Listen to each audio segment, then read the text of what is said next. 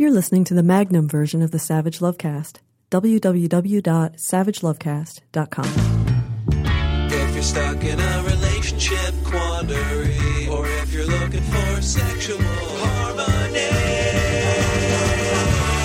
well, there's nothing you can't ask on the Savage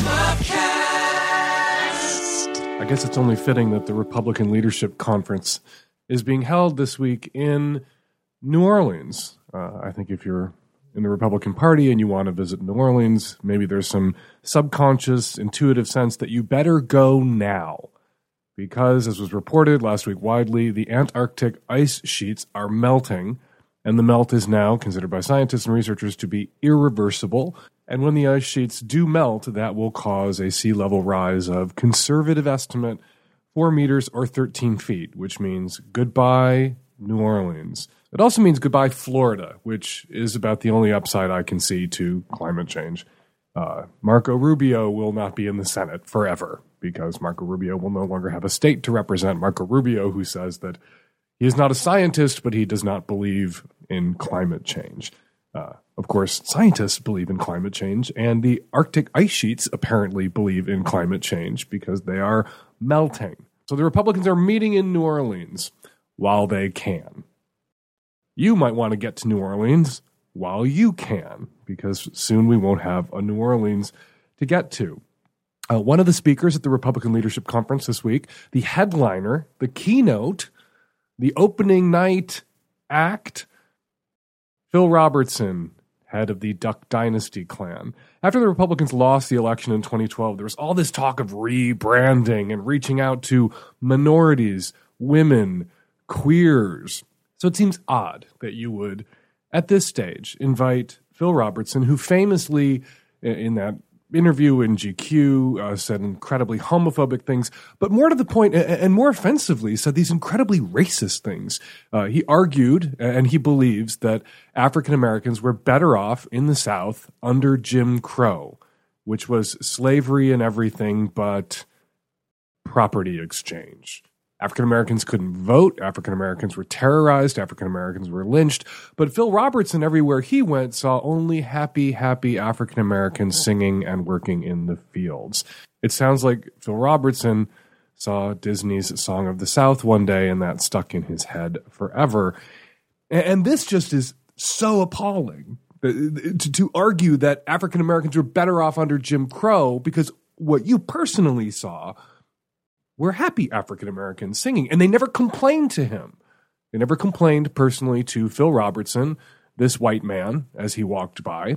Odd that African Americans living under Jim Crow in the South wouldn't gripe to a white person, to a random white person who happened to be walking by at a time when uppity, griping African Americans were routinely lynched by mobs of white people. Odd, odd that African Americans never personally communicated to Phil Robertson their displeasure with living in the Jim Crow South. Anyway, the Republicans have invited Phil Robertson to headline at the Republican Leadership Conference, where Rick Santorum, Ted Cruz, Michelle Bachmann, Newt Gingrich, Bobby Jindal, and noted whoremonger David Vitter, Senator David Vitter, will also be speaking, along with other Republican hopefuls for the 2016 nomination, including Rick Perry. This may look suicidal from sort of the long term perspective that the Republicans are inviting Phil Robertson to headline their conference, doubling down on anti gay hate, doubling down on attacking minorities and people of color. Uh, and one thing the Republicans don't seem to understand about attacking African Americans, which the invitation of Phil Robertson is an implicit attack on African Americans, is that other minority groups find that appalling too. There's a reason why Republicans are scratching their heads. Why don't Asian Americans vote for us? At the rate that white people do. We never attack Asian Americans the way we attack African Americans, the way we attack Hispanics, immigrants. Uh, and it's because people of color stand around watching other people of color getting attacked and they think, huh, we're probably next and they're uncomfortable voting for you motherfuckers. So it may seem suicidal to have Phil Robertson come speak at this Republican conclave in New Orleans while we still have a New Orleans until you remember that this shit plays. In the long term, this is not going to play. In the long term, they are blowing holes in the bottom of their boat. in the short term, for the 2014 midterms, this shit plays. In the short term, attacking queers, attacking people of color is going to turn out angry, idiotic, scared, dumb, white people, also known as the GOP base. And it may help them win the 2014 midterm elections, particularly if you, folks who can hear the sound of my voice, don't vote and don't get everyone you know to go vote. Please go vote. And as a Democrat, I sometimes don't know, as a Democrat, as a liberal, as a progressive, I sometimes don't know whether to be elated or distressed by the Republican Party continuing to tap people like Phil Robertson to speak to and for them. Uh, as an American citizen, I consider it divisive. I hate the hate, right? But as a Democrat, I'm like, yeah, there's an upside in this shit. There's an upside for Dems and liberals and progressives and the Republicans continuing to double and triple and quadruple down on the bigotry, on the hatred, and on the haters. And the upside is they're continuing to alienate independents, moderates, continuing to fire up the liberal base. My good friend, Peter LaBarbera, uh, ranting, raving uh, head of an officially designated anti gay hate group, Americans for Truth About Homosexuality, tweeted this uh, a couple weeks ago. Conservatives don't rant about political correctness and then embrace political correctness with regards to homosexuality. Say it. It is wrong. I tweeted back to Peter, I agree with you, Peter LaBarbera. Please, conservatives, continue to say it, continue to alienate young voters, independent, single women, etc., etc. So there's an upside for libs and progressives that Phil Robertson is speaking to the Republicans in New Orleans while we have a New Orleans for Phil Robertson to speak in. There's a downside for our polity, for our politics, for the discourse. There's an upside for libs, I guess. I'm I'm grasping for the silver lining in that storm cloud. But it's there, I guess. But again, as I warned you, I would say on the podcast over and over and over again in the run up to 2014 the silver lining's only there for us to grasp if you get registered and vote this November. And coming up on the Magnum edition of this week's Savage Lovecast, Tracy Clark Flory from Salon, Salon's terrific sex writer, and I have a conversation about incels, involuntary celibates, the involuntary celibate community, and its link to the University of California Santa Barbara misogynist killer. And now your calls. Hi, Dan. I'm a 25 year old straight woman from Detroit. I've been dating my boyfriend seriously for about three years now, and um, I have a question. But before me, he dated seriously another girl for a number of years, and um, he states that he is not a very sentimental person, but he has kept a gift that she gave to him for the entire time that we have been dating. And uh, recently he moved and he threw out a bunch of stuff that he didn't want anymore because he wanted change. And for a while I thought he'd thrown out the gift, but I was just doing some dishes lately and I found the gift uh, tucked away into the back of a cupboard. And I've asked him about this once um, a couple of years ago. And he kind of dismissed the question. It wasn't very, he didn't want to talk about it. And all he said was that she had been a very big part of his life for a long time and that he wanted to keep, I guess, a bit of that around. But he has explicitly, you know, said and throughout our relationship, it just hasn't been a very sentimental person and hates keeping objects around that aren't necessary. So I don't want him to necessarily get rid of this. I'm very secure about a relationship, I guess I can't really ask him about it, or I feel like I can't because he doesn't seem to want to talk about it ever. So if you could give me your input, that would be really helpful. Thanks. So I'm calling because I'm curious what this object is. Is it a pair of panties? Is it a set of silver? Is it a chandelier? What the fuck is it? Uh, it's it's actually a best friend's mug with a picture of them on it from when they first started dating. Mm-hmm. Is it the only picture he has of uh, them together? Um, as far as I'm concerned, yes. He doesn't really um, keep photo albums or anything. Mm-hmm. Does he have other objects lying around the house, like mementos, you know, trophies that belong to his grandfather, or anything like that? I mean, uh, he, you know, he, he has little things from when he was traveling, but in terms of sentimental objects, um, he doesn't keep too many of them around. Mm-hmm. Okay, but at all. before we talk about his objects, I want to run a couple of mine past you. Okay. Uh, Okay. One night years ago in Berlin, uh, 25 years ago, 26 years ago, I met this insanely hot guy in a bar, and we ended up sort of dating for a year. And I have the piece of paper, the little piece of the phone book, actually, that he tore out and wrote his name and number on. I have that. s- I have that still. I know exactly where that is in my house, Okay. and, and Terry's seen it. Uh, do you think I should have to throw that away? And do you think Terry has a right to be upset about its existence and that I still own this thing? I, I don't necessarily want him to throw it out or get rid of it. Then or, why? Then wait. Okay. Then why are you calling me about it? More of it, more than anything, because I, I just, I just don't know what to think about it. Because I feel like every time I try to bring it up, because it, you know, I don't like to be a jealous person, but it does bug me a little. And whenever I bring it up, Okay. he doesn't seem to want to talk about it. You're je- you're and, jealous. um, You're jealous about a mug. You're jealous that he owns a mug. so that is kind of a jealous person. Is he fucking the mug? Is the mug what he jacks off into? I don't know. Does he, is, Probably does he, does he any desire to get back together with this girl? um, I don't know. Probably not. No, Um, no, no. He, he has no desire to get back together with this girl. The only thing that can Mm-hmm. really inspire someone who has, you know, a memento or an object or a photo uh, of a previous lover or past relationship to consider getting a new lover or going back to that old lover is their current lover freaking the fuck out about that object all the time because it makes the new lover seem irrational and controlling and insecure in deeply unattractive ways.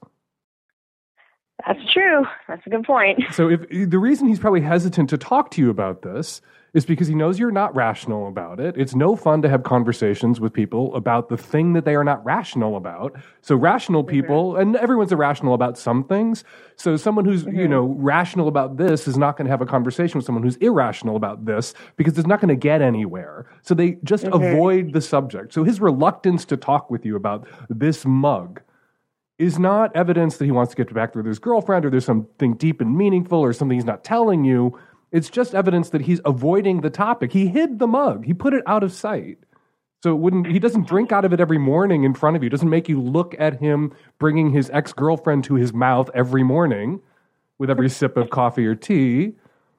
Mm-hmm. And you need to just eat it. You need to just accept that he's had other girlfriends in the past, that he has a life, and he had life experiences before you came along. And I, I, I'm kind of a guy like him. I think maybe in some ways I keep a lot of like ephemera and objects uh, because I have a terrible memory, and I see an object and I think, and it calls to mind for me all this history. Like I remember things I wouldn't remember if I didn't see the object. So he's not remembering her affectionately and compared with you. He's remembering a time in his life that helped shape him into the person that he is now that you were so attracted to that you wanted to be with him and then get crazy at him about this fucking mug. Mm-hmm. And you need to like stop being crazy about the fucking mug. I have Okay. uh, there's a shelf in our house that has the, the cake toppers that were on top of mine and Terry's wedding cake. These two golden cocks, because we got married in the year of the cock, we met on Chinese New Year. Two golden cocks, right? Sitting side by side. Also on that shelf are two little porcelain puppies that were that belonged to me and my ex boyfriend of five years before Terry. And they were kind of our mm-hmm. spirit. And I keep, I keep them together. They're actually kind of put up there as kind of equivalencies. They're, they're equivalent to one another. They were emotionally significant little talismanic objects of my past relationship and my current relationship. Mm-hmm. And I think what they indicate is that I'm capable of having relationships and making long term commitments and bonds. And so it's a good sign. Mm-hmm. And so Yeah. who knows what he thinks when he sees this object? I guarantee, I, I, I guarantee you that the odds that he is thinking, I wish I was still with the bitch on the mug, are really infinitesimal. Because if he wanted to be with the bitch on the mug, he'd be with the bitch on the mug if he had that option. Yeah, that's true. You know, like I mean, I've I've thought of all of this independently, but you know, I I I- really feel like I just need to hear it from from a objective third party to really hammer it in. You, so You've thought of it all independently, but again, you're not rational on this subject. And, and, and, and I'm not saying you're an irrational, crazy bitch, right? We're all irrational Mm-hmm. about certain things. And when, when you can identify those things you're irrational about, you, you really, sometimes you can't fix that. You can't get rational about something you're irrational about, but you can recognize about this, I am irrational. The accommodation I request of my boyfriend, I'm speaking as you, to, to work around my irrationality is, you know what, keep the mug, but just put it away so I don't have to look at it all the time because I'm not quite rational about that mug. And I know that's like silly and stupid, but, and he's doing that already. He put it away. That's true. out of sight, out of mind. Maybe every once in a 1000000 mm-hmm. years he stumbles across it and sees it, and he remembers the good times with that person. And you shouldn't be threatened by that. hmm You're right. You want him that capacity in him to remember the good times and, and, and think about them, and is something that will serve your relationship well. That that that, Yeah. that he is the kind of person who forms sentimental attachments, who wants to wants to remember the good, even in a relationship that ended, means that he's going to form a sentimental attachment to you, that he will remember the good. Maybe in times of conflict with you, he will focus on the good. These are all signs that he's a keeper. Not just in the sense that he's keeping that fucking mug with that fucking bitch on it, but that he's a keeper and that he's a good guy. You want a guy who has a heart. hmm And you don't, it, it sucks to be with people who hate their exes in every way. Yeah. People who hate true. their exes in every way hate their currents as well. hmm So if he was the burn the photo albums, cut the bitch out of the pictures, smash the mug on a cliff because the relationship ran its course, not because she betrayed him in some horrible way, you know, she ran off and fucked his dad and married his dad. Yeah, then he could like destroy everything to get his anger and rage out. But if it was just a relationship that ran its course, and you, you've seen these people in our lives, you see people, the relationship runs their course and then they go completely fucking psycho. They destroy things, throw things away, and you're looking at them going, dude, you just like, you guys broke up. you know, it wasn't, it wasn't a war crime or anything. and then they go on and they're they're not very nice to their next partner because people who can't think well of or remember fondly their exes are not going to treat their currents well and not treat them mm-hmm. with kindness and respect. So you mm-hmm. should treasure that mug, not because that bitch is on it, but because what it symbolizes, what it signifies about your partner. Okay. Yes. I think I will try to do that. Are you home? Yes, I am. Is the mug in the house? Uh, no, um, I don't. I don't live with him currently, so it is in his house. Okay, you got to stop being a crazy bitch. You don't live with him and you want to edit his mug collection? No, you don't get to do that. okay.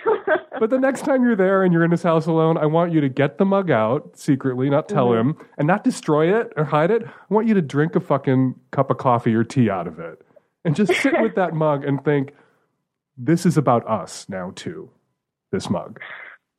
okay. Because I'm with him and he's a good guy, and this mug is a good sign about the kind of guy he is. And I'm going to stop being angry about this mug because it's a good thing in his life, and he's a good thing in mine. Okay.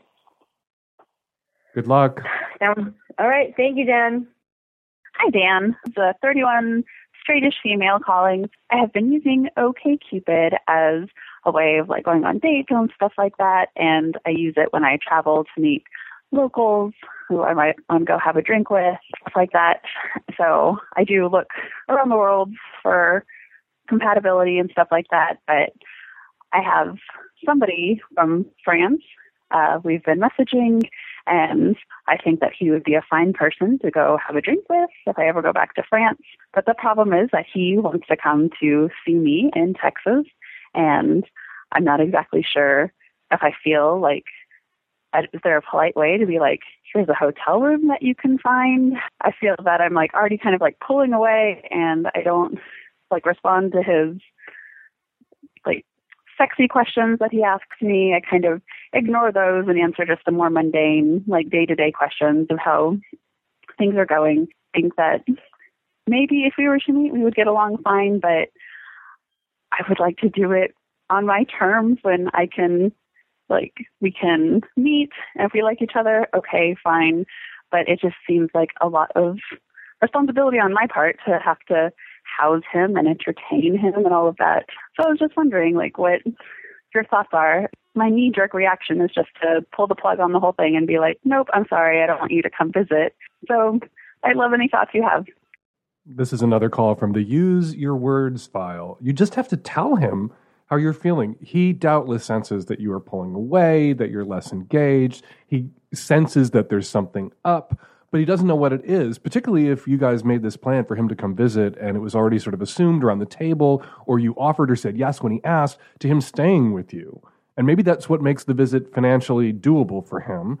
But if that's what's making you uncomfortable, he has no way of knowing that that's the issue until you fucking tell him. And if you say to him, look, I'm excited to meet you. I think maybe I got a little carried away. I want to do internet dating best practices, which means we should meet in public first. We should hang out a little bit uh, before we go anywhere alone together. And that means I'm just not comfortable inviting a stranger that I've never spent any time with in person to stay in my house on a trip to see me that may potentially end with his dick in me.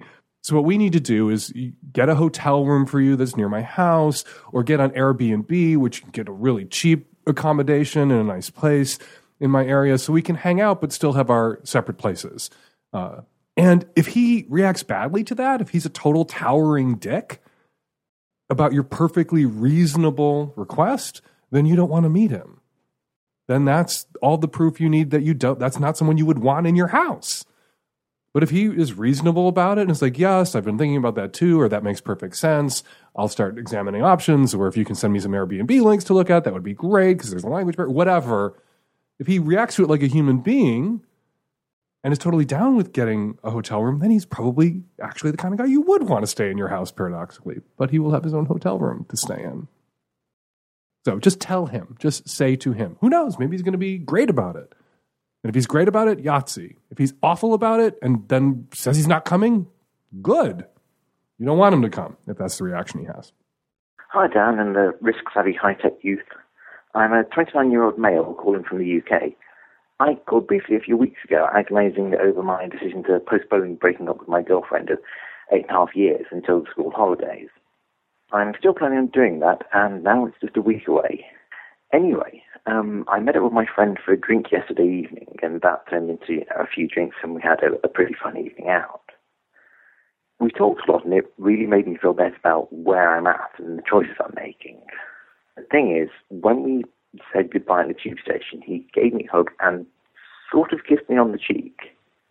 We were both fairly drunk, and I didn't really think anything of it.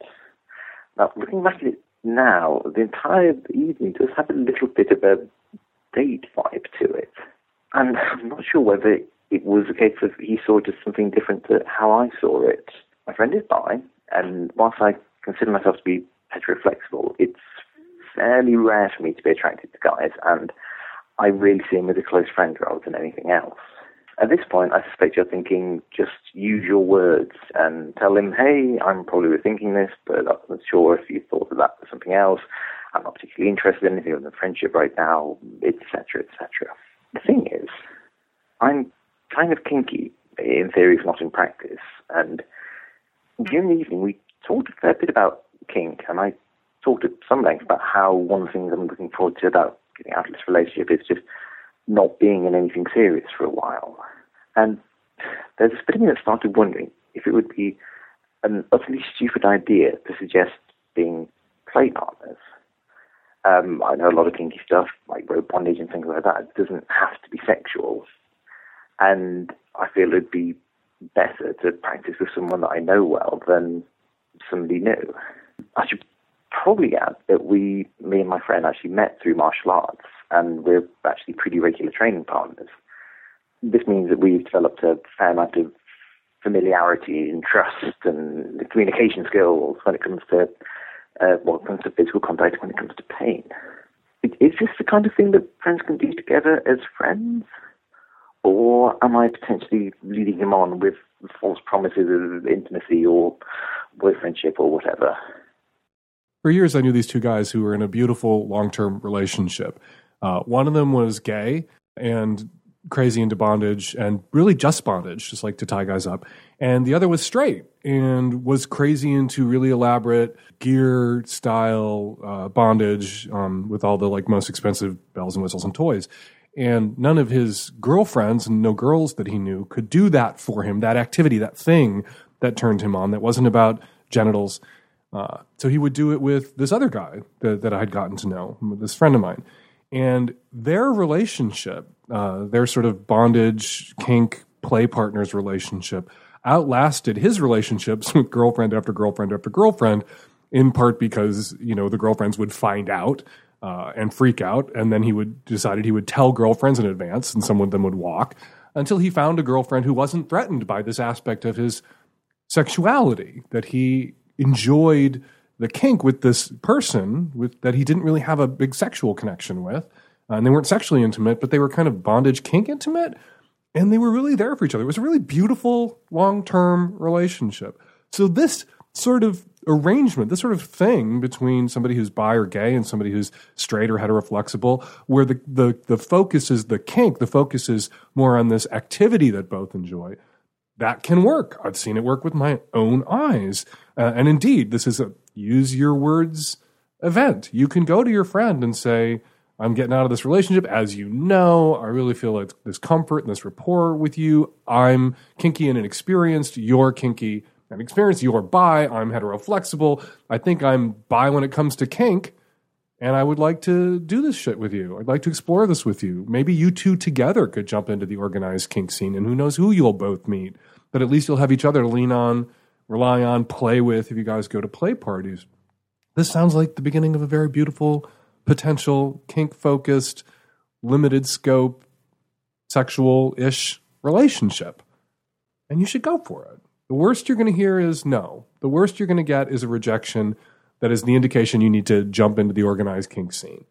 And on the upside, you'll hear, yeah, I would like that too. I didn't feel, you know, maybe he's hesitant to broach the subject. Maybe the kiss was his first salvo because he's trying to respect your heterosexuality? Are you out to him as heteroflexible or just out to me now as heteroflexible in the context of this conversation about what you'd like to make happen with this dude? Go to him. Go to him. Talk to him about it. Sounds like a beautiful potential relationship in the style of my friend's long term relationship with his uh, straight bondage buddy. You could be your friend's straight bondage buddy. And if you are, you should then call us back and tell us all about it. Let us know how it goes. Hi, Ben. I'm a 25 year old queer woman, and I need help framing something for my girlfriend. I'm a regular listener, and I think it's one of those don't roll it out like it's cancer situations, but I'm having some trouble wrapping my head around it because it feels a little bit like cancer. Here's the story. We met and started dating seven months ago while I was staying with family in the small town where she lives. It was a temporary situation, which we both knew. And after three months, I left for New York City, which was the plan all along. We had fallen in love by that time and decided to try out a long distance thing instead of breaking up. So for the first three months while I was there, we had great sex pretty much every day, um, often more than once. It was adventurous, fun, really good for both of us. And it seemed to me like we had a similar sex drive and interest in sex. Um, since things have been long distance, that's changed. At first, we would talk dirty, have a lot of sex when we saw each other, and even tried Skype sex. But since then, it's petered off. When I see her, she tends to say no to sex more than yes and rarely initiates. She also seems pretty uninterested in S&M, bondage, role play, and some of the other fun, adventurous things we were trying, which I was really into, and I thought she was too. We've talked about it some, and she says it's the distance. When I was there, we were connecting all day, every day. Was a whirlwind kind of three months, and that naturally led to lots of sex. She says that when she hasn't seen me for a while, her tendency is to want to talk first to connect, as where for me, I want to have sex. That's how I feel her and connect after it's been a while. I understand that, but to me, it doesn't actually explain the degree of the change. It used to be we can't keep our, keep our hands off of each other. And last time I visited her, after like a month of not seeing each other, we had sex once, and I pretty much had to beg her to get her to fuck me. Um, and she said no, pretty much all week. Same thing on the visit before that. I just feel like there's something more going on than logistics or a different way that we want to greet each other our relationship's open, so I can have sex with other people if I want to, which I might do. Um, but what I really want is to have a great sex life with her. I don't know how to bring this up. She's pretty sensitive to feeling like she's disappointing me or not a good enough girlfriend. And last time I tried to bring it up, which admittedly was at a bad time, I think that's how she heard it and it didn't go anywhere. The last thing I want to do is make her feel bad. I really love her and I like her. And I don't feel like she owes me anything um, we have a great thing going on, including chemistry. At least I think so. I love sex. I love sex with her. It's an important part of who I am and how I express and how I find joy and relax and all that. I want to understand what's going on with her. I want to see if we can get our sex life back on track. If we can't, or if she doesn't want to, I want to know that too. I don't want to force anything or pressure her. Some things that may or may not be relevant. She's a single mother who works full time. She has a lot on her plate. She's 12 years older than me and she was raised fundamentalist Christian, which I have no idea if that's relevant. Anyway, how can I roll this conversation out in a fun, light, and loving way when it feels, to me, at least a little bit sad? I really want to find the right way to frame it that has the best chance of her hearing it and wanting to work it through. Please help. You know what's unfair in a relationship, setting aside the whole sex issue for just a second?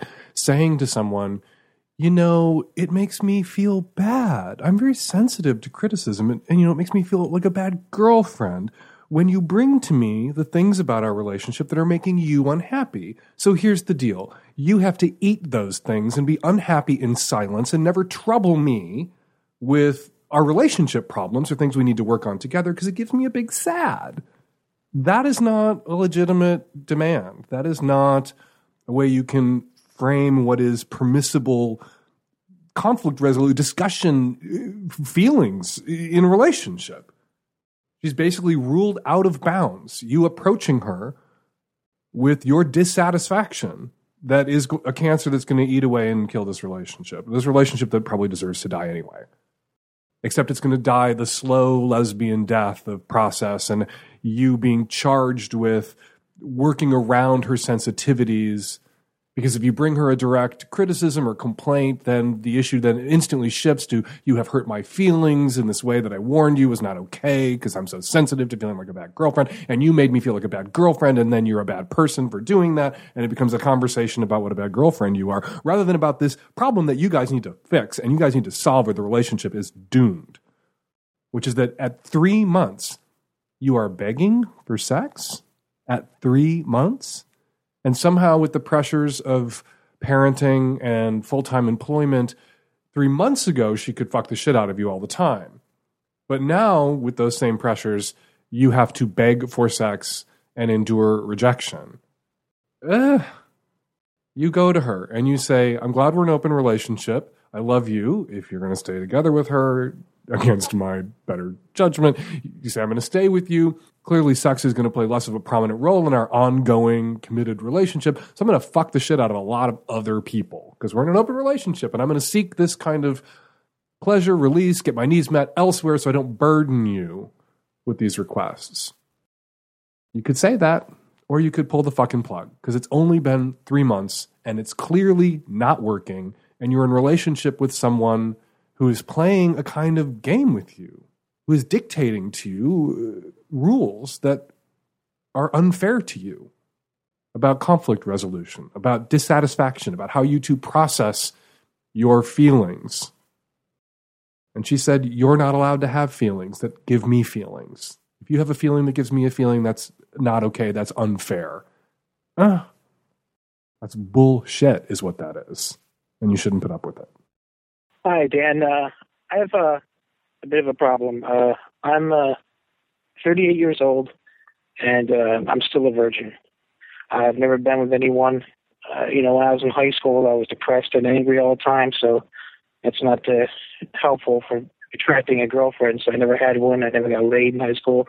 And as soon as I got out, I started working, and I was a caregiver to my family members who were sick and uh, the years just went flying by, and I was working full time, and I was a caregiver full time, and now I'm 38, and everybody I love is dead and gone, and uh, I'm, I'm alone now, and uh, I can uh, now I can actually start, you know, my life. And uh, know, I'm a simple guy. I just want, you know, a good woman that I can, you know, be with and love, and who loves me, and I can have a family with but I have no idea how to go out there. You know, the dating scene. I mean, it's a, it's terrifying. So, I just need a little advice. You know, I really don't know how to approach women. Um, I'm a smart guy, but and uh, people tell me I'm funny, but and and I've been told all, a lot by girls, you know, Damon, you are an honest to God good guy, and I like hearing that. But good guy is good guy. It doesn't exactly mean you're sexy. um, I just needed a little advice, you know, on how how I get out there. There is standard issue uh, sex advice, industrial complex uh, advice for someone in your situation.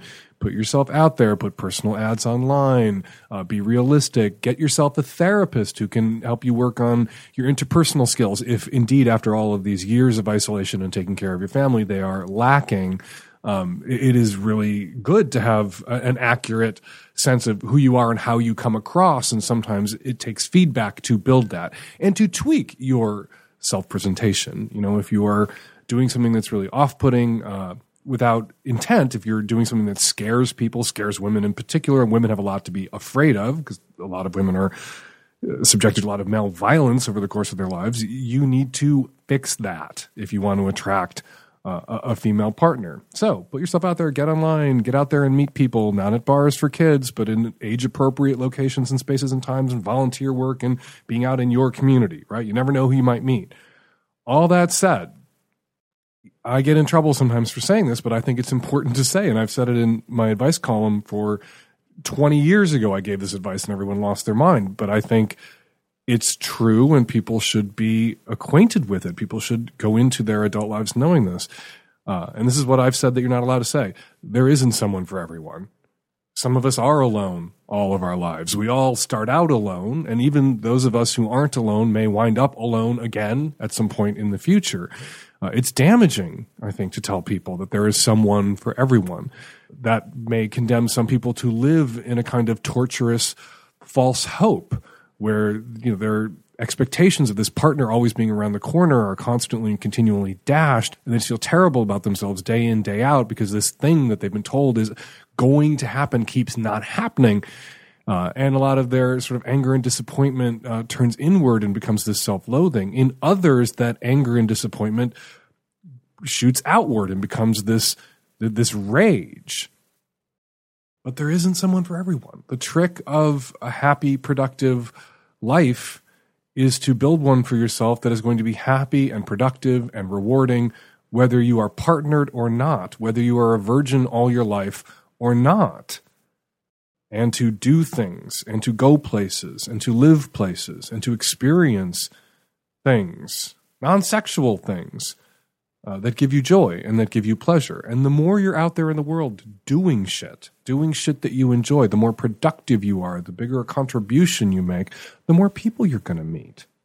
The more people you meet, the higher the odds you may meet somebody who shares a lot of your interests or is attracted to your passion for whatever, even if it's not their interest and will be attracted to you.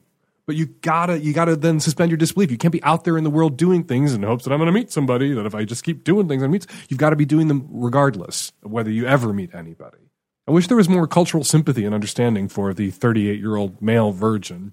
You know, I just looked up the movie 40 year old virgin, thinking, God, this should be shown constantly, it should be re released every year, it should be shown in high schools. Because there's some people who are in this position and the movie does a really great job of making someone in your position sympathetic. Perhaps unfortunately, the movie posits that at the end of every 40 year old virgin's rainbow, there's a Catherine Keener.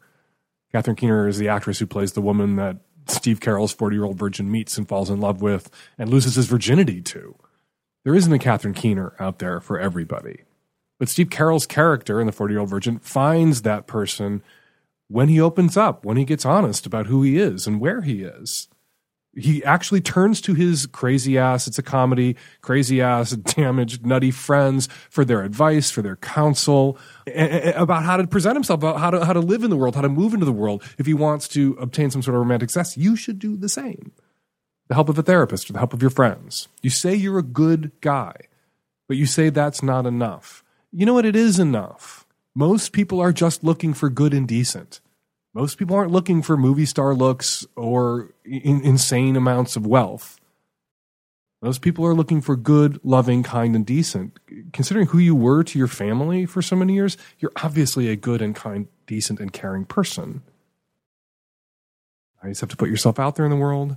Look for and ask for what it is you want without an expectation that the universe owes it to you because the universe doesn't owe you anything. Then build a life for yourself that's going to give you joy regardless of whether you ever meet somebody, regardless of whether you ever lose your virginity. And paradoxically, the more at peace you are with that, the more joyful your life, the higher the odds that you will meet someone. As I said to the previous caller, uh, sometimes uh, some of us are going to be alone in our lives. We're not romantic or sexual successes. Some people are virgins all their life. And that can turn into a, a bitterness and an anger that turns inward and becomes a kind of self loathing because, you know, particularly for men, uh, so much of their self concept and sense of themselves as successfully male and masculine hinges upon sexual success. Uh, but also, as I mentioned, some people that you know, to be that 38 year old virgin, as in the previous caller's case, or a 23 or 22 year old virgin, and to feel like a sexual romantic failure, uh, that anger and disappointment can turn into a rage that instead of being inwardly directed and becoming self loathing or depression, is outwardly directed. It becomes, as we saw in California last week, uh, uh, misogynistic hatred and misogynistic violence. Um, Elliot Rodger is the uh, 23 year old mentally ill, uh, insane, misogynist, violent uh, kid who killed three men and three women and himself uh, last week. Because if you go online and look at his manifesto, uh, he was filled with such hatred and rage for the objects of his frustrated desires that he wanted to take them from the world and punish them for their rejection of him. And Elliot Rodger was involved uh, online such an enormous online footprint with what's called the involuntary celibacy community, which fuels a lot of this entitlement, uh, this attitude of entitlement uh, coupled uh, with rage and magnifies it in some cases, uh, fans the flames. Joining me by phone, Tracy Clark Flory. She is Salon.com sex reporter and a freelance writer. She does absolutely terrific work at Salon. Uh, and she uh, has been on the show numerous times. And she wrote last week about uh, the involuntary celibacy community online, or incels, as they call themselves. The story is titled Inside the Terrifying, Twisted Online World of Involuntary Celibates. And Tracy's joining us by phone uh, now from San Francisco. Thanks for jumping on the phone with us. Thanks. Thanks for having me. So, uh, for folks who don't know about the involuntary celibacy community, what is it? So basically, it, it, as you said, it's a community for people who define themselves as involuntarily celibate uh, and they def- they define as incels. Um, a related group are people who identify as love shy, um, which is defined as an inability to date or have sex.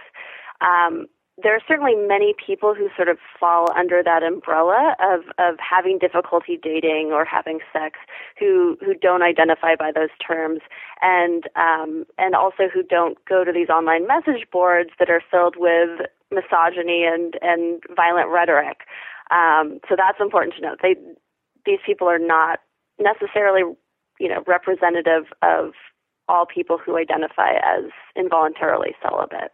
When you read, you know, your piece and you you you read the comments of many people on these boards, what really leaps out at you is this this rage against you know a redefinition basically freedom of women that women are no longer property that are exchanged mm-hmm. between males that that women have agency and control as mm-hmm. opposed to just being chattel and they yeah. pine for a time when even guys who you know, were in their shoes, guys who, you know, I don't know how to even talk about this without sounding like an idiot. Guys who don't have game, guys who can't talk someone into fucking them or dating them, yeah.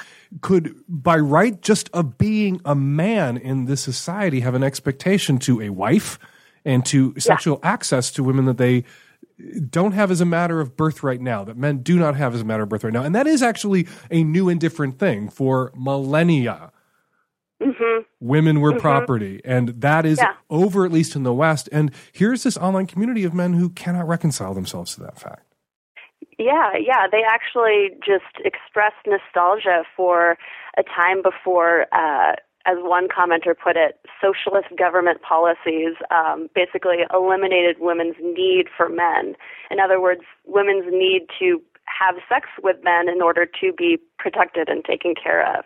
There was another commenter who attempted to cheer up his fellow incels by posting um, a reminder that for much of human history, men didn't need to ask for women's approval to have sex with them because, you know, for example, in war times, they could just rape and pillage. Um, and, and that those were the good old days. Uh, uh, yeah have you seen the Louis C.K. Uh, monologue where he says he's surprised women will even date men or talk to them or look at them, considering how much violence uh, women are subjected to at the hands of men? I was reading your piece, and all I could think of was that Louis C.K. uh, monologue, diatribe, comedy rip, which is just so true. It's so true. It's it's painfully true. And I knew I knew this was true. I knew this existed in the world, but I was still horrified to discover this. I, I I really couldn't believe it when actually faced with these actual remarks. They're you know they're fantasizing about rape, um, not in a sort of not in a way that's like detached from reality and is truly just fantasy. They actually want that to become reality. You know, without much searching, I found a guy who very openly discusses his desire to go on a shooting spree, and and he blamed that on his lack of sex. And he was actually greeted with a fair amount of sympathy and understanding from his fellow posters. What do we do? What is the solution? Uh, you know, I just took a call from a 38 year old male virgin who is in no way sounding angry. Uh, he doesn't blame anybody for his plight. He was a caretaker for ill family members for a long time, and he's basically just getting started on even being able to conceive of himself as sexual or out in the world or dating and doesn't know where to begin so I, I, don't want to stigmatize that guy by lumping him in with the involuntary celibates uh, who are cranking each other up on these sites that you visited, who are so filled with rage and anger. But there are guys in the world who are socially maladapted to such an extent that they mm-hmm. they, they cannot date. They cannot yeah. uh, get girls the way the vast majority of men are capable of getting girls. Mm-hmm. Yeah. Well, and every guy, not every guy in that position is going to you know, adopt these misogynist ideas and um, espouse violence online. So, I mean, I think there actually is hope for men, for your caller, guys that are like your caller. Um, for the guys that are so far gone that they're participating in these message boards, I, I don't know that there is anything that can be done for them. One of the guys that that you quoted, uh, what he throws out was, "We need to destigmatize prostitution." So mm-hmm. that mm-hmm. and this is hard for me to talk about without it sounding like i'm saying i wish all these homicidal maniacs would go see sex workers uh, yeah, I, right. I, I, have lots of friends who are sex workers i don't want homicidal maniacs uh, patronizing my friends who are sex workers male or female right. but you know back when uh, that movie came out where the what was the name of that movie? Helen Hunt played the sexual surrogate. Uh, the surrogate, I think it was the name. Yeah. Oh, yeah, the surrogate where she provided sexual release and comfort and and attentions yeah. to someone who couldn't earn it because he was so physically disabled. Yeah. There are people in the world who are so emotionally or socially disabled that they can't earn it either. And it, it, we would look at we would look at somebody who is a quadriplegic who you know got a surrogate, and we would think, oh, that's heartwarming, that's touching. Let's give them uh-huh. let's give them Oscars. And we would look at a story of someone who's walking and talking and functioning in the world and holds down a job, but it is so socially disabled that they are romantically yeah. and sexually unsuccessful. Who sees a sex worker and we think, oh, there's a John, he should be in jail. Yeah, right, right. Yeah, I mean, I've always felt that that sex work can provide a a truly healing service. You know, I I, I couldn't argue against the fact that touch and human contact um, are very good for people. Um, but the worst of these guys that we're seeing online who are calling for legalizing sex work, which for the record I am actually totally for, sex, sex workers are not the solution for the worst of these guys. As the porn performer Lorelei Lee pointed out um, on Twitter, sex workers can say no as well. and absolutely. And, and you don't you don't get a free pass to treat them like shit and they're still human and and that's i think a problem for the worst of these guys they don't want have to to have to deal with the messiness of human interaction and and negotiation they just want what they want and they feel entitled to it but maybe there would be fewer guys descending into the ranks of the worst if we didn't stigmatize. I mean, part of what fuels the rage uh, uh, of someone like an Elliot Rodger, these guys in the involuntary celibacy quote unquote community, it makes the word community feel like it's been dipped in shit when you attach it to this crew. Um, but part of what seems to fuel their rage is this uh, idea that they're failures, that they've been rejected, yeah. that they're not romantic successes. And, you know, one of the stigmas attached to sex work is only losers have to go see mm-hmm. sex workers. And these mm-hmm. are guys who are slipping away into this, you know, pool of rage because they feel like losers. As long as loser is also attached to guys who see sex workers to get their need for touch or intimacy met, then that yeah. is an outlet that might prevent some guys from sort of falling off the cliff is mm-hmm. not going to be available. I don't want crazy people seeing sex workers. I don't want violent, hateful people seeing sex workers. Uh, yeah. But there, you know, there's a lot of guys out there who feel like they have nothing because they can't earn it, and they feel like paying for it only makes them more the loser. And you can pay for it without being the loser. That yeah. You gain, and there's some exchange or some commodity. Everybody pays for it a little bit around the edges somehow, even if no cash changes hand. And I just feel like if we could lift the stigma around paying for it, we would have fewer people losing themselves in this involuntary Yeah. celibacy community where they crank each other up about their anger and their rage because they would be getting something, some need met. hmm Yeah, I mean, sex work can be incredibly humane. It really can. It could be a social service in a lot of ways. It can be, and I've heard, I've talked Yeah. to plenty of sex workers who have seen really socially maladapted, awkward guys, and they feel it's almost their mission to provide these Mhm. guys with what they otherwise would never experience all their lives. Including the attentions of a, of a woman who could then level with them. you know, I have sex worker Right. friends who've like said, "Here's what you're doing wrong. Here's what you need Right. to change." You know, I have a Yeah. one, I have a sex worker friend who saw I, I call them social maladapts. I saw a sex worker friend who saw a social maladapt who talked him into getting a therapist in addition to seeing sex Uh-huh. workers every once in a while. Well, and sex workers so often end up spending a lot of their session talking to their clients, and and that's something that I think these men sorely need is actual human interaction and conversation. Um, they need to socialize. And the culture needs to change. It's not Yeah. that we take these social, it's not that the solution to this problem ultimately is destigmatizing sex work and sending guys who might otherwise slip away into crazy town to see sex workers and they're going to be better. We need to change the culture that tells men that they're entitled to sex, that encourages men to view women as their property, uh, as this thing that they, a reward that they have a, that they should be given for being male or in some other way mm-hmm. successful and that they've been wronged somehow by the culture if they're alone. All of that needs to change. And the yes, all women hashtag on Twitter that was unpacking this all week was just genius. And if you didn't look at it, please go look at it. But in addition to that, I I feel like a monster. Like I saw that comment in your piece at Salon about incels, mm-hmm. about prostitution, and this you're quoting one of the incel community board members, and I thought, yeah, I kind of almost agree with that incel. Kind of agree. Right, right. I mean, I, and I think it, it really is true that that, that that could be a solution of sorts for some men who are just not so far gone and, and so incredibly mentally ill. Um, it's it's just the men who are sort of looking for a way to get everything they want without having to respect that there's another human being in the interaction who has their own wants and desires. hmm We have these conversations about destigmatizing sex work. You know, I'm pro sex Mm-hmm. work. I think it should be legal. You're pro sex work. We rarely have a conversation about destigmatizing patronizing sex workers. That even people who are pro sex work, pro sex workers' rights, pro uh, uh, decriminalization will often disparage the guys who go to sex workers. Yeah, right. No, it's a great point. I mean that that's that's an interesting conversation. How how to actually destigmatize. I mean, because so much uh, you have guys being sent to John schools and and all of that, and having them you know named and shamed in local papers. I mean, it's hard to even have the conversation without sex work being legal. I think. So a lot of what you write for Salon, uh, you know, is sex positive. It comes from a place of joy and exploration and, and fun and, you know, very affirming. You're a woman. You have male partners. When you do a deep dive into a dark place like this, does it put you off men for a decade or two? How do you like, how, how do you shake this off after peering into this really dark corner of some men's deranged souls concerning their attitudes towards, Yeah. towards women? As a woman, how do you just walk away from this?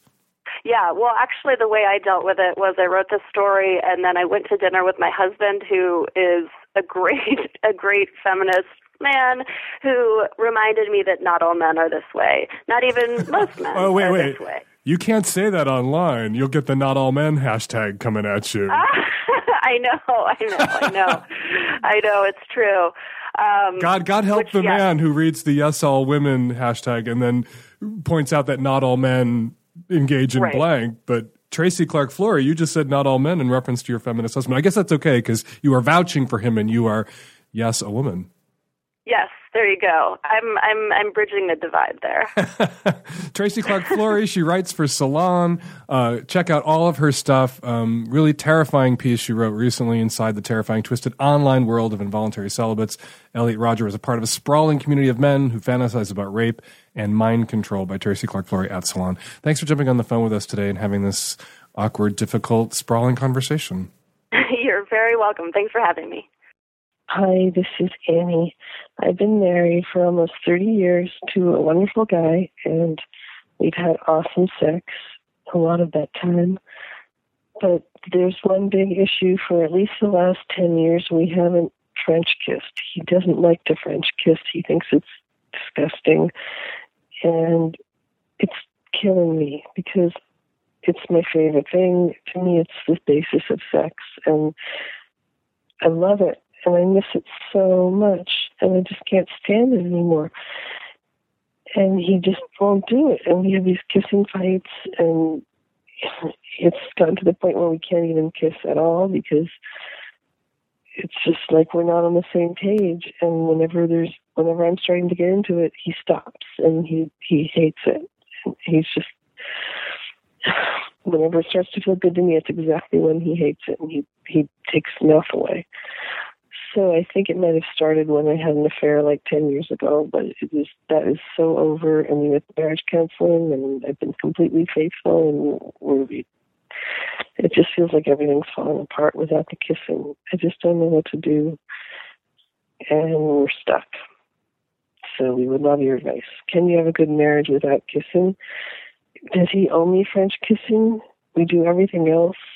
He's totally open to everything else, just not French kissing all he wants to do is kiss kind of dry on the lips. When we do French kiss, he's like really, he only wants to do his tongue. As soon as my tongue gets into the picture, he takes his mouth away. So it's it's like he he does it sort of like like cunnilingus, like he does it the same way that he goes down on me. It's like he he'll do cunnilingus on my tongue, but it's not real French kissing. It's not mutual. It's not relaxed. It's not sensual. It's only when he's in control, and it's really boring for me. My tongue just sits there like a like a clitoris, but it's not like we're together kissing, like a real. It doesn't feel like real kissing to me at all. It's like there's no intimacy in it for me. I, I hope this was clear. I would love to get follow up and would love to get your input because he really he listens to your show and he really respects you. Okay, thank you so much. Bye. We're playing your call since your husband listens to the show so that he can hear how unhappy you are. And I don't know what else that I can do for the two of you there's nothing that comes to mind that I can say that will make something that a person doesn't enjoy uh, or that shuts that person down into something that that person loves and that opens that person up. And if he just can't do it, if he can't be receptive to your tongue, because he can French kiss so long as you're passive the whole time, as long as you are being penetrated with his tongue, whether we're talking about your lady bits or your mouth, then it's fine. The minute your tongue emerges um, from your face into his mouth, he loses it. It's baffling. It's, this is a mystery that he was fine with French kissing for the first 20 years of your marriage and not fine with it for the last 10 years. Uh, and that there was an affair that was exposed or that came out that sent you both to marriage counseling at that same point that he stopped kissing you in the way that you like, in the way that you require, you say, to, to enjoy sex. Could that be a coincidence or could that be a battle for control? Could that be a coincidence or, or could that be him consciously or subconsciously punishing you for the affair by denying you this necessary pleasure all your life? I don't know. Maybe it's something for the both of you to discuss with a marriage counselor. Maybe for the first 20 years of your marriage, he was French kissing you the way that you liked, with your tongues intertwined and his tongue flying into your mouth and your tongue flying into his. And he hated it the whole time because it doesn't work for him. In the way that it turns you on, it turns him off. And after the affair was exposed, he just was like, fuck it, I'm done doing things that I don't enjoy or that make me feel terrible. Uh, and I'm going to stop playing these sorts of games and bleh. I don't know. Again, something to unpack with the marriage counselor that you two should return to, or the sex counselor. And again, since your husband is a listener and is listening to this, can hear the sound of my voice, dude, what's the problem? Why won't you let your wife French kiss you back? If It's fine to put your tongue in her mouth. That means your tongues are touching. You're not afraid of her tongue, forked or otherwise. It's not a ugly tongue, presumably. It's a tongue that you enjoy tonguing a bit. What's wrong with the tonguing happening in your face instead of her face? I don't get it. But good luck to you both. Hi, Dan. I'm a 22 year old bi, I guess, woman living in California. I suppose I've always known that I was bi, but the real nail in the coffin was a few nights ago when my best friend of four years and I got a little too drunk and ended up making out. I've never had any experience with a woman before because it's always been really easy for me to just be in a relationship with a guy. However, when I kissed my friend the other night, it was very clear to me that I am attracted to women as well. Uh, but here's the kicker. I have a brand new boyfriend who is fucking awesome. And though we aren't exclusive right now, he would like to be in the near future. So I have two questions for you. One, do I break out the rainbow confetti and shout from the mountaintops that I am newly discovered bi and even though I'm in this relationship with this really great guy? And two, do I consider leaving this wonderful, fantastic man to explore my sexuality? I don't want to give him up, uh, especially since it's such a brand new relationship. We've been dating maybe a month. Um, but I also feel like I should go and discover more about who I am. If I use the expression nail in the coffin as confirmation of bisexual identity, there would be hell to pay. I just want to point out here that it was a bisexual who said nail in the coffin. I think you're you're getting ahead of yourself here. You've been dating this guy for a month, not even exclusively for a month. Uh, most relationships fail right? Every relationship you're ever going to be in is going to fail until one doesn't. The odds that any given relationship one month in is a relationship that's going to stick, is going to be long term, uh, is the one that isn't going to fail, particularly when you're 22, are very slim. So before you, you know, go and have perhaps a too sudden, too soon conversation about your sexuality, although I do think you should be out to him about being bi, since you are bi and you know that of yourself. And you knew that before. It's not like you discovered you were bi kissing this girl. You confirmed for your own purposes that you were bi when you kissed this woman. I think you should disclose that to him. But before you have a conversation about the future and monogamy and your sexuality and sexual expression, keep dating this guy. Who knows? It's only a month and you're not even dating exclusively yet. Who knows? You may discover something about him in two weeks that's a deal breaker. You may discover something about him that, you know, dating is a discovery process. You may discover something about him that makes you want to leave him bi or no bi, in your case. Or he may discover something about you that makes him want to leave you bi or no bi. Maybe when you tell him you're bi, that will be that thing.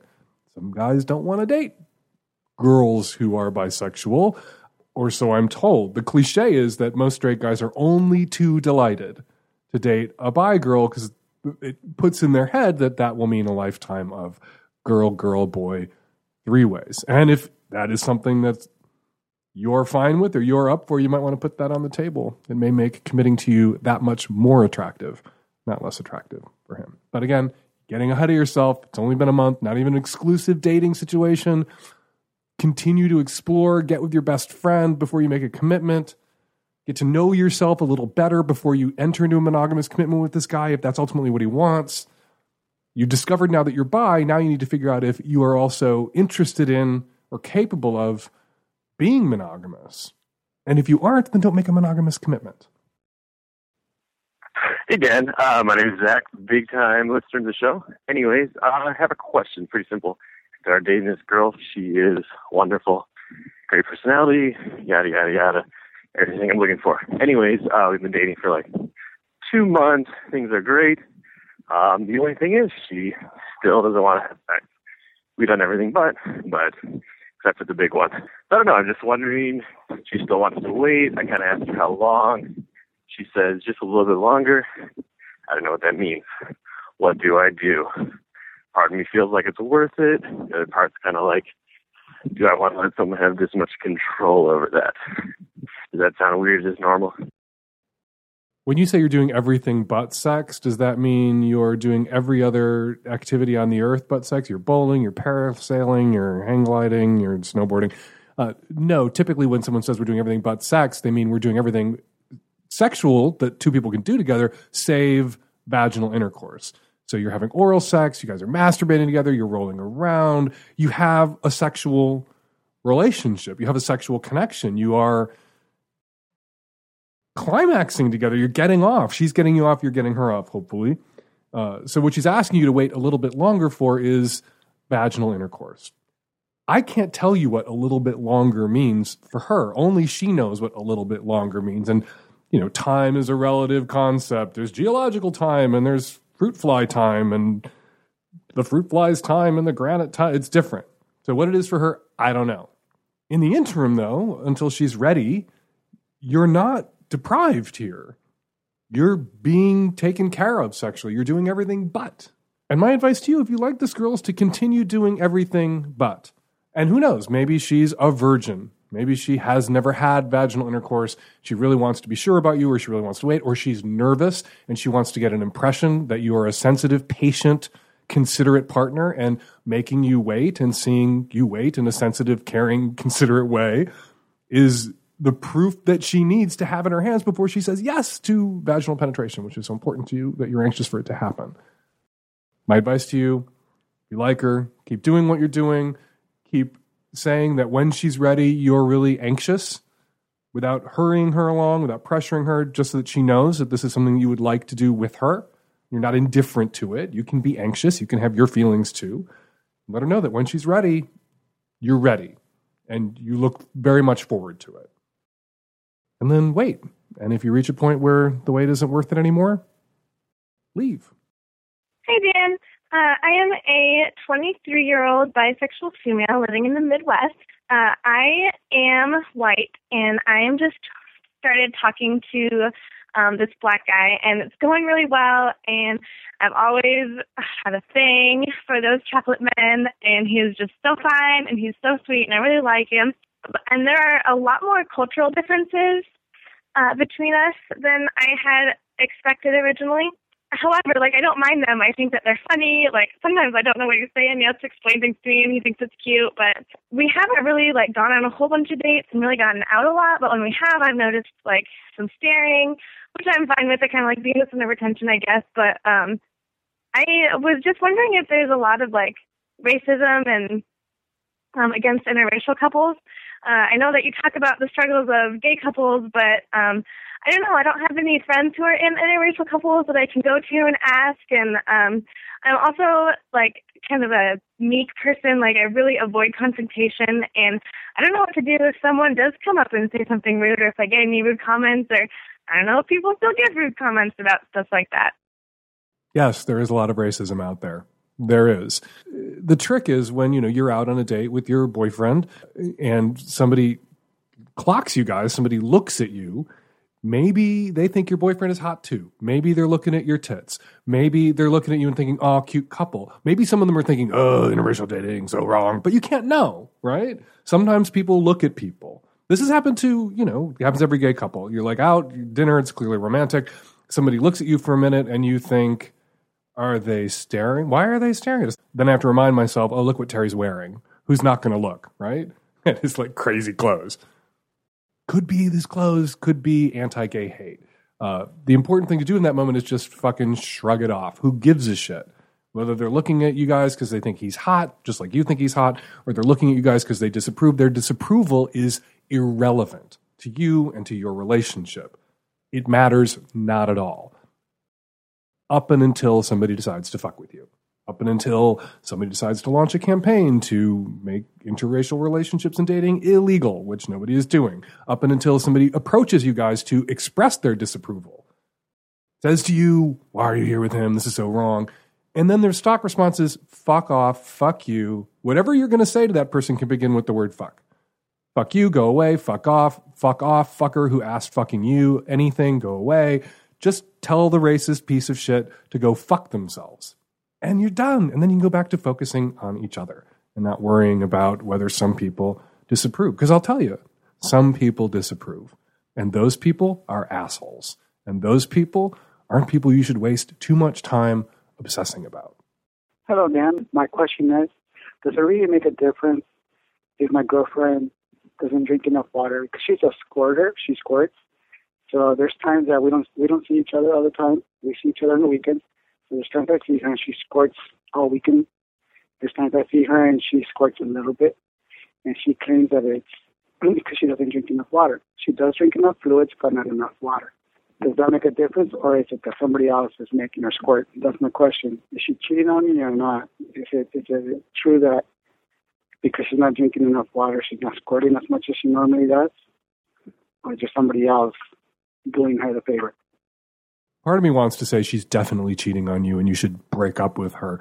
Not because I believe she's cheating on you, not because I know she's cheating on you, not because the difference in volume between one squirt orgasm and the next squirt orgasm is proof of anything, but because I typically think that people who are dating really insecure, jealous types are better off without them.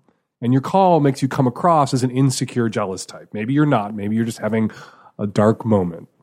Maybe this isn't typically who you are. We'll give you the benefit of the doubt. Uh, but the fact that sometimes when she sees you, she squirts like crazy, and sometimes when she sees you, there's not as much, uh, isn't proof that she's cheating on you. It doesn't mean she squirted for somebody else the day before she got there.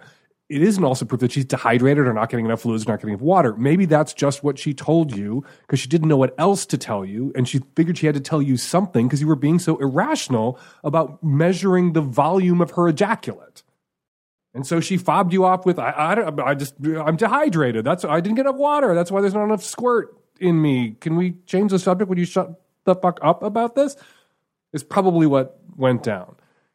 Guys, when they come, some guys shoot every time, come flies over their shoulders, come flies across the room. Sometimes guys, the same guys, sometimes he dribbles. There's no particular cause and effect to that. Some orgasms are more intense.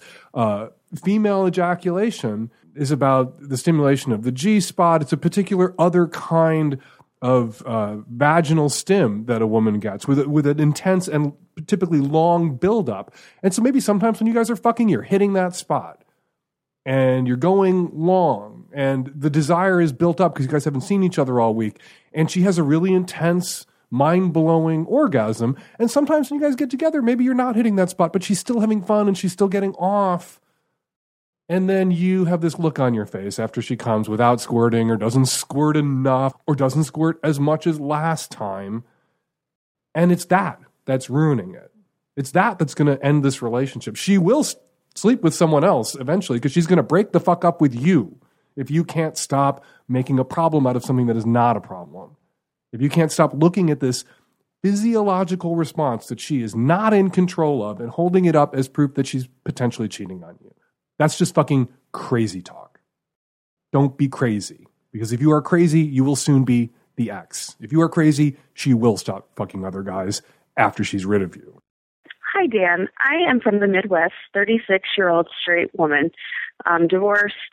Uh, just recently started seeing a guy who is 10 years older than me, so he's 46. We get along great. Um, he's not big into commitment, neither am I. So, you know, things, we actually work out quite perfectly together. Um, the question I have is um, when we get sexual, he can get hard, but when it comes to actual penetration, he goes soft. I understand he's older. It happens, but he feels really bad about it when it happens. And generally, you know, he's apologizing for it. And I just turn around and go, you know what? I know it happens. I understand.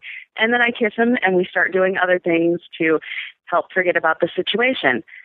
Um, I just would like your advice as to whether or not I'm doing the right thing when I say, you know, um, I understand it happens, and then just start kissing him and go about doing other things to forget about it, or if there's something else that I could possibly say or do differently in order to not make it seem like such a big deal to him because it's not really a big deal. He he gets me off perfectly fine otherwise, and he seems satisfied with what we're doing otherwise. If he's getting you off and you're satisfied and you're getting him off and he's satisfied, even if there isn't penetrative sex, you're doing everything right. When you guys go for penetrative sex and he loses his erection, yeah, it's absolutely the right thing to do to pivot to all the other stuff that two people naked in bed together can do that doesn't rely on the guy having to bust out a rock hard cock. And you're doing that. The only thing that I would add to your arsenal is to really decenter penetrative sex. Maybe penetrative sex is something that isn't going to work for him. You don't mention whether you guys are using condoms. Maybe he's one of those guys who has a dick allergy to condoms and it just make his erection go away, uh, which is stupid and ridiculous, but they're out there. Why not for a time, like a month or two months or whatever, just say, you know what? Let's stop. Every time we get sexual, we have penetrative sex as the goal. We have vaginal intercourse as the goal. And we get up there and then, you know, we're sent on a detour because, because, you know, because this keeps happening. So let's just not make that the goal. Let's have non penetrative sex. Let's roll around. Let's do oral. Let's jack off. Let's, you know, you can finger me. Let's, let's do everything else that we've been doing that's working and stop having all those things that we're doing that work for us be this consolation prize that we get to after we attempt the thing that isn't working for us. And just take all the pressure off in that instant. So every time you guys are going to be intimate, the, you know, it isn't looming over you at those moments like, are we going to be able to do that? Oh no, I guess we'll like jack off and roll around. Just jack off and roll around. Just do oral. Just do all that other shit that you're doing that works. And stop doing the thing for now that isn't working well, you're really much more into each other, much more confident, much more familiar with each other. And if you can do this, you get like you get a medal pinned on your chest, you get the gold star. You can make it a game. You can make it an erotic game that you know he doesn't get to fuck you. You guys are not going to do this. You can reach a point where he is so ready and, and so pumped and so confident in his dick and you and your connection and so comfortable with you that he is ready to go, ready to fuck you. And you can put your hand on his chest and say, Nope, nope, you got wait. We're not there yet. We're not. We agreed that this is going to be a two months of just this. And that can make that ultimate moment where you actually get there so enticing and so exciting as opposed to so fearsome. Right now, that's his point of failure every time. Take it away. It becomes not a point of failure anymore. It becomes not the goal every time you get sexual. But then there are these consolation prizes. Take it away. And then that becomes forbidden fruit and that much more attractive potentially. So that one time when he's like, uh, "Let's please," uh, uh, you can say, "Go for it." And I bet you, when you reach that point after a month or two, he can do it. He'll get through it. Get through it. Make it sound like a trial. Make it sound like an ordeal. You'll get to that point, and he will knock it fucking out of the park. Hi, Dan. I need you to please settle a friendly disagreement between me and my friends. I want to hear your thoughts on whether or not it's okay or uncouth to date someone that your friend who is already in a committed relationship has a crush on. Um, I totally respect the boundaries when it comes to keeping my hands off of the exes of my friends, but crushes, I I understand that we're all gonna keep being attracted to people regardless of our relationship status, but don't you think that once you're happily coupled, you don't get to keep peeing on people, metaphorically speaking, of course. Anyway, I totally want your expert opinion on this. I was going to say exactly that. You don't get to keep peeing on people. You don't get to piss on people and claim ownership uh, of crushes. I don't even ascribe to the don't date friends exes because the world is too small. And maybe that's a gay world thing because there's so few gay people in the world and gay people have a lot of relationships that if we operated under that bizarre hetero omerta code that you can't date a friend's ex, we would run out of people to date in about three years. So bullshit to that, as far as I'm concerned. And super duper bullshit to you can't date somebody that I have a crush on. I'm in a committed relationship. Nothing can happen with that person. I, am not leaving my partner, but I have a crush on this person. So he's out of bounds for you? Kabullshit such fucking bullshit. No, no, no, no. Your friend with the crush on this person that presumably you also would like to date should be anxious for you to date this person so that she can hear all about how how he is in bed, that you can be the source of dirt, that she can live vicariously through you. She can explore this other dimension of her crush on him, a sexual dimension on her, of her crush by hearing your dirty stories once you're dating him. Hi there. This is um, actually in response to the woman who was bi and she was trying to decide what to do, and her husband wasn't really on board. I was in a similar situation, which I was married, and um, I was trying to decide if I was gay or not. I mean, for 10 years, it was just back and forth, back and forth. It's going to drive you crazy until you do something about it. So you really do need to just talk to him and either renegotiate or dump him. It will drive you out of your mind because you know you want it and you're not going to get it. Hi, Dan. This is a TA. Um, I have had a relationship with an ex student. I can tell you that we know when you're hitting on us, and that most of us are professionals who are not going to do anything about it. So you're going to have to make the first move. So what I would say is wait until final grades are posted, and then send us an email with something innocuous like, tell me more about your research interest. Maybe we could have a beer, and uh, trust us, we'll get the message. Hey, I'm calling in response to the uh, college sex question. Uh, I, in college, had a, a professor who wasn't in my field who would suck me off all the time, and I would go to his office in the middle of the day when like students were walking occupied, just sucking my dick. It was fucking awesome. And uh, yeah, definitely, I pursued him, and uh, he sucked his cock. It was awesome. So just thought I'd let you know that they are out there, and uh, there's nothing wrong with it because I addressed the hell out of him. And we're going to leave it there. As always, a big thank you to all you Magnum subscribers out there. And if you know somebody who would benefit from the Savage Lovecast, who should be a subscriber, who needs the full dose, you can go to savagelovecast.com and click on the gift button. 206 201 2720 is the number here at the Savage Lovecast. If you want to record a question or a comment for a future show, give us a buzz 206 201 2720. Follow me on Twitter at Fake Dan Savage. Follow Tracy Clark Flory on Twitter at Tracy Clark Flory. The paperback edition of my latest book, American Savage, comes out this week.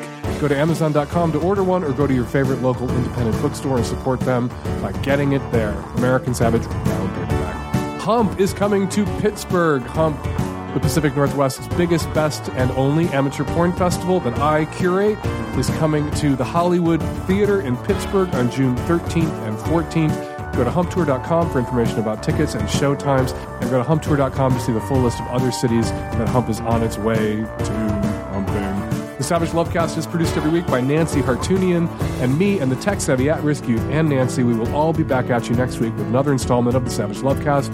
Thanks for downloading.